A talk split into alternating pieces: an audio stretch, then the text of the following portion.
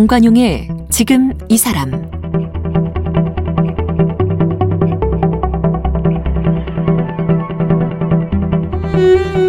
여러분 안녕하십니까 정관용입니다. 상상도 못했던 큰 병을 앓게 되거나 또 예상치 않았던 큰 고통을 겪게 될 때 우리는 살아왔던 삶을 돌아보고 이전과 좀 다른 선택을 하게 되죠. 산다는 게 얼마나 소중한지 깨닫게 되고 일이나 타인보다는 자기 자신에게 더 집중하게 되고 평소 하고 싶었던 것들 지금 바로 당장 하자 그런 습관이 또 새롭게 생기기도 하고요. 자, 시인인 양선희 작가 4년 전에 구강암이 발병해서 투병 생활을 하면서 생명에 대한 애착이 더 강해졌고요. 지금 아파하는 사람들에게 위로가 되고 싶은 마음도 커졌답니다. 그 투병 생활 동안 쓴 시들을 모아서 봄날의 연애라는 제목의 시집을 출간하셨네요. 오늘은 원주에서 오신 양선희 작가를 만나봅니다.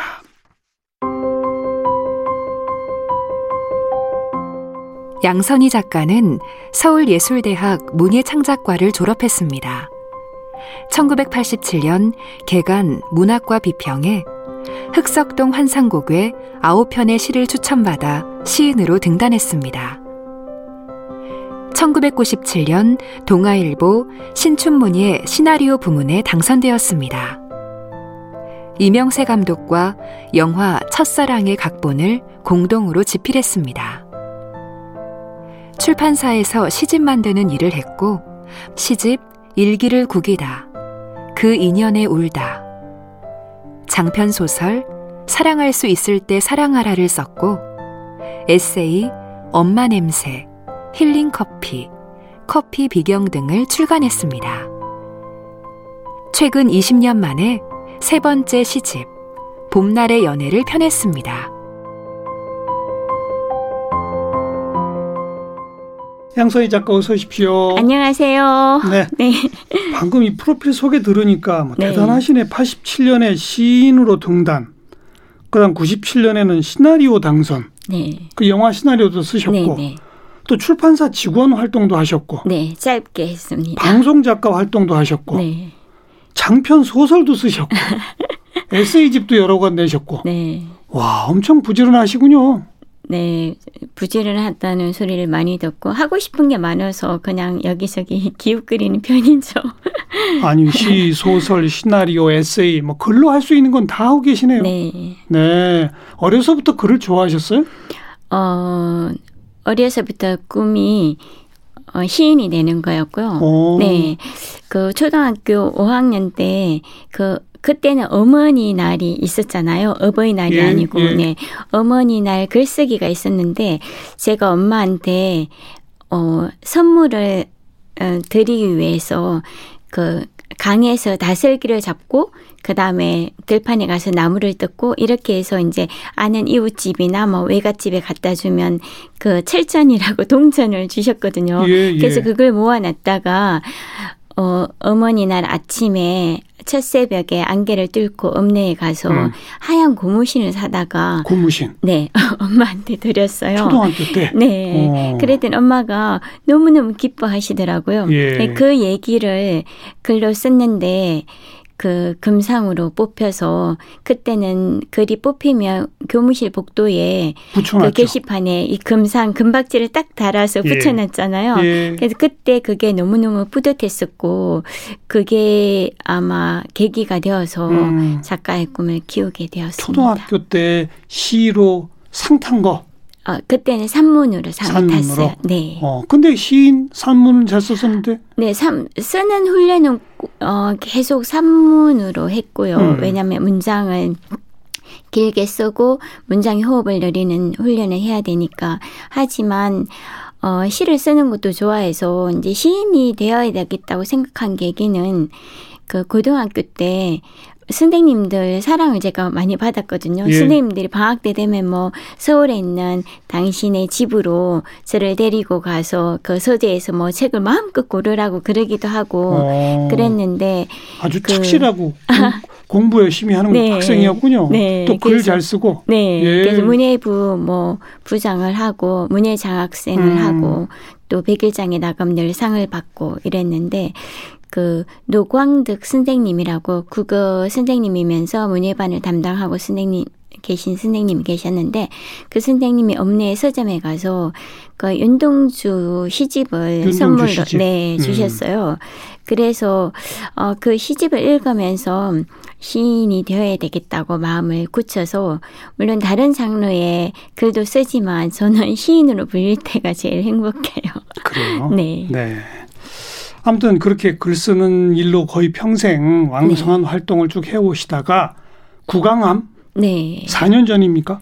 어, 제가 사실 몇 년 전인지 기억하고 싶지 않아서, 오, 어, 그렇겠죠. 저는 이제 올해 좀, 제가 원래 좀 펄펄 날아다니는, 음, 타입이었거든요. 그래서 올해 좀 다시, 어, 날아다닐 수 있게 되었네, 이런 느낌이 들었는데, 6월 달에 이제 정기검진하러 병원에 갔더니, 선생님이, 어, 벌써 4년 되셨습니다. 1년만 더 고생하십시오. 음. 1년 후에 완치 판정 받을 수 있습니다. 예. 이러시더라고요. 예. 그래서 어, 내가 수술 받은 게 벌써 4년이 지났구나 이런 생각을 깨닫게 되었어요. 맨 처음에 어떻게 네. 그 지, 증상이 있었습니까?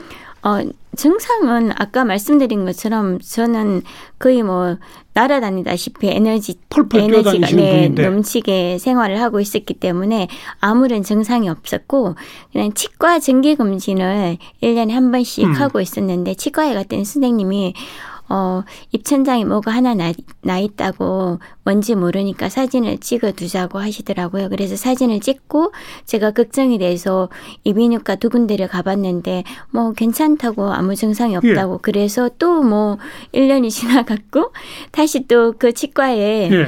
검진을 받으러 갔더니 이번에는 그 부위를 건드리면 출혈이 된다고 큰 병원 가보라고 소견서를 써주시더라고요. 오.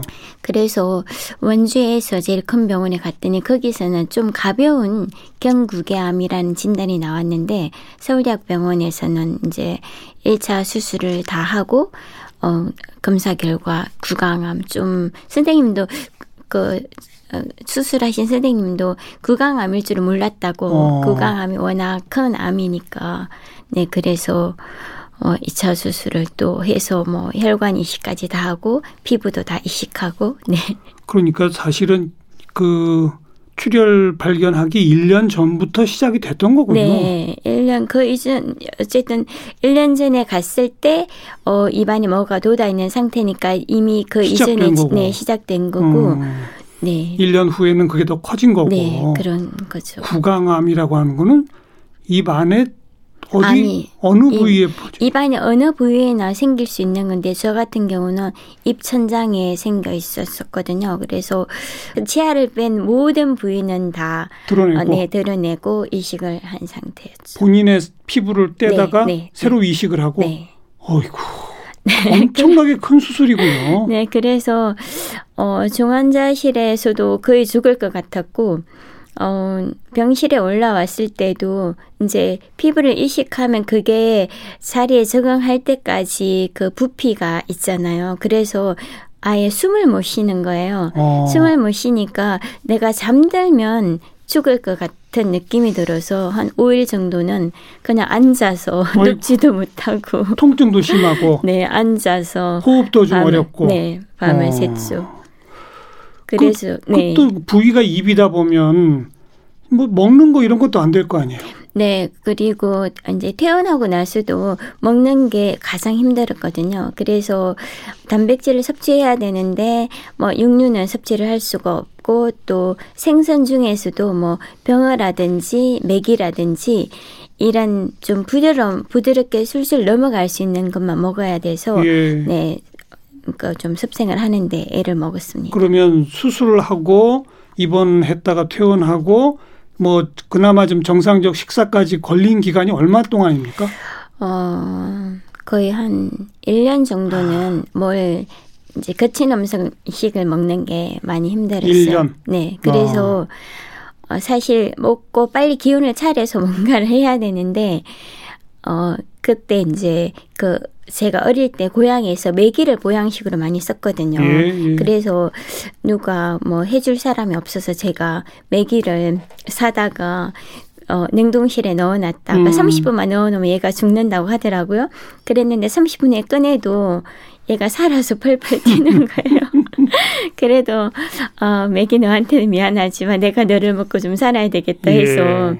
네 그것을 조리해서 먹고 좀 기운을 차렸습니다. 그러니까 한 1년 동안은 통증도 처음에는 심했고 네. 회복하는 과정에는 기력도 많이 떨어졌고 네, 기력을 회복하기까지는 3년 정도 지났고 어. 이제 올해 4년 차인데 4년 차 되니까 다시 이제 좀 정상이 네, 된것 같다. 네, 네, 네. 그럼 3년은 정말 힘드셨군요. 네, 3년은 무슨 정신으로 보냈는지 모를 정도로 음 어쨌든 이런 일 저런 일들을 계속 버리면서 뭔가 몸에 좋은 게 뭐가 있나 이런 예. 일들을 계속 찾으면서 네, 살았죠. 본인 스스로 뭐 펄펄 날아다녔다라고 표현하실 만큼 살다가 갑자기 그렇게 엄청난 아픔을 겪고 3년 동안 어떤 생각들이 드셨어요? 뭐 특히 초반부에 어떤 생각들이 드셨어요? 어, 일단은 몸을 회복해야 되겠다는 생각이 들었고, 그리고, 어, 뭔가 마음을 좀 많이, 왜 크게 아프고 나면 마음을 많이 비운다고 하잖아요. 그래서 이제 하고 싶은 일을 다 하자. 내가 버킷리스트에 작성해 뒀던 일들을 어, 다 하자. 그러니까 오늘 내가 생각한 거 오늘 당장 하자. 음. 그러려면 일단 몸이 건강해야 된다. 그래서 어, 몸을 건강하게 하기 위해서 먹는 걸 굉장히 신경을 많이 썼고요. 그리고 매일 운동을 했고, 그리고 시를 썼어요. 어, 네. 시가 써지던가요?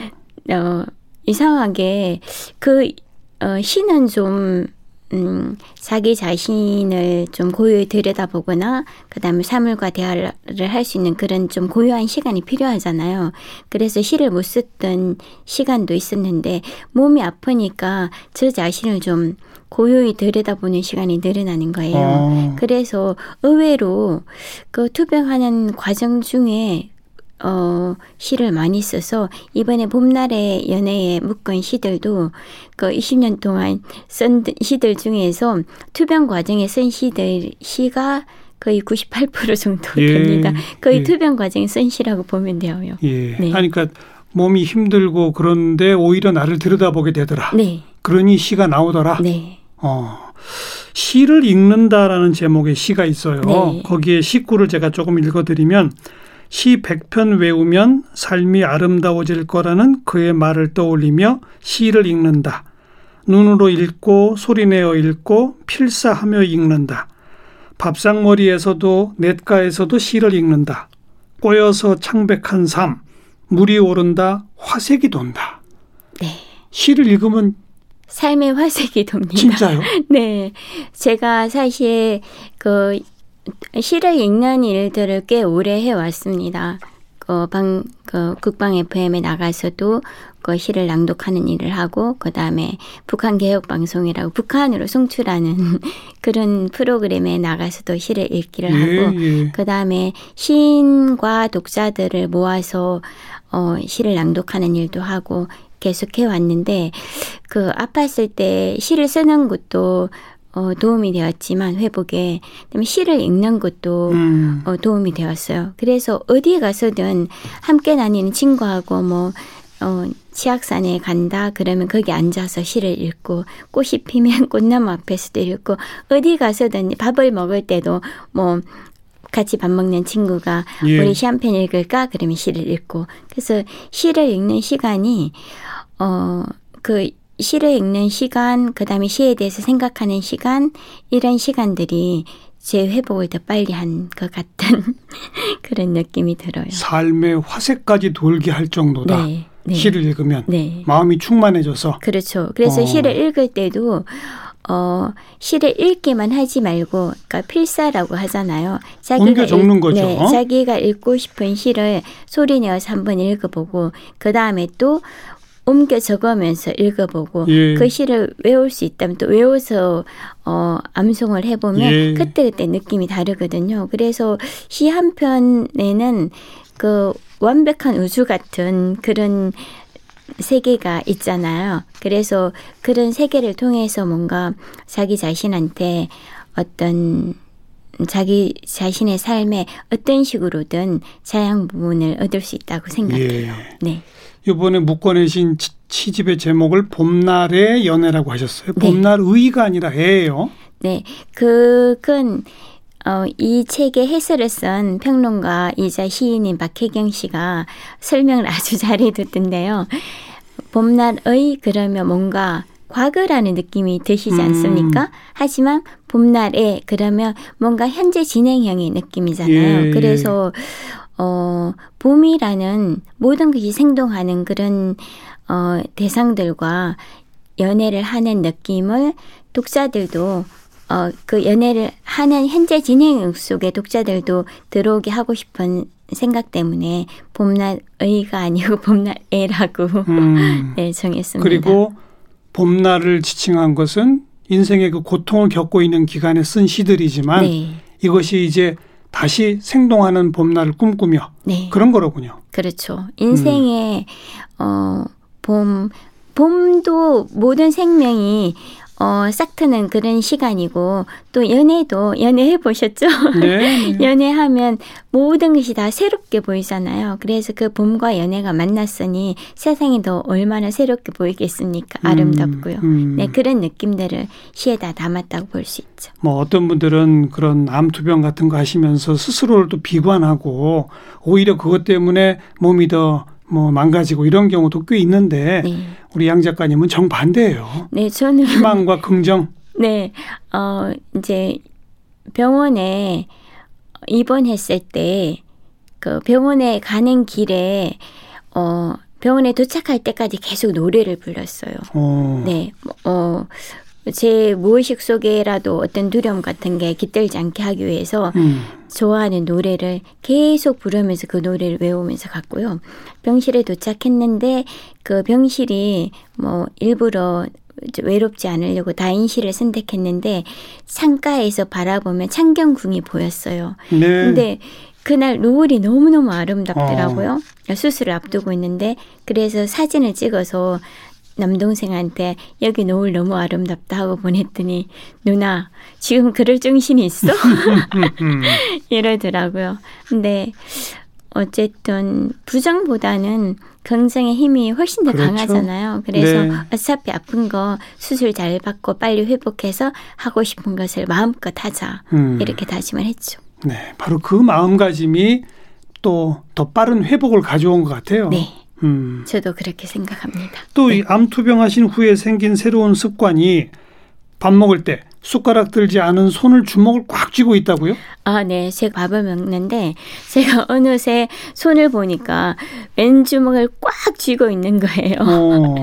그게 그 예전에 안 그러셨는데. 네, 수술하고 나서 생긴 버릇인데 아마 제 무의식 속에 아기가 태어날 때는 두 주먹을 꽉 불끈 쥐고 태어나잖아요. 어. 그리고 사람이 세상을 떠날 때는 손을 쫙 펴고 떠나잖아요. 그래서 아마 주먹을 꽉 쥐는 게 아기가 태어나서 이 세상을 잘 살아가 보자 이런 느낌처럼 음. 저도 제 무의식 속에도 잘 살아보자 아프지 말고 더 예. 그런 게 주먹을 꽉 쥐는 걸로 아마 표현이 되었나 봐요. 저도 사실은 몰랐어요. 근데 어. 같이 밥 먹던 친구가 너 발견하고 누구 패려고 하냐? 왜 주먹을 꽉 쥐고 있냐? 그래서 그때부터 보니까 정말 아직까지도 지금도 밥 먹을 때마다 주먹을 꽉 쥐고 있더라고요. 그래요. 네. 예. 그리고 이제 북카페를 지난해 여셨더라고요. 네. 원주에다가 네. 이건 왜 시작하시게 됐어요?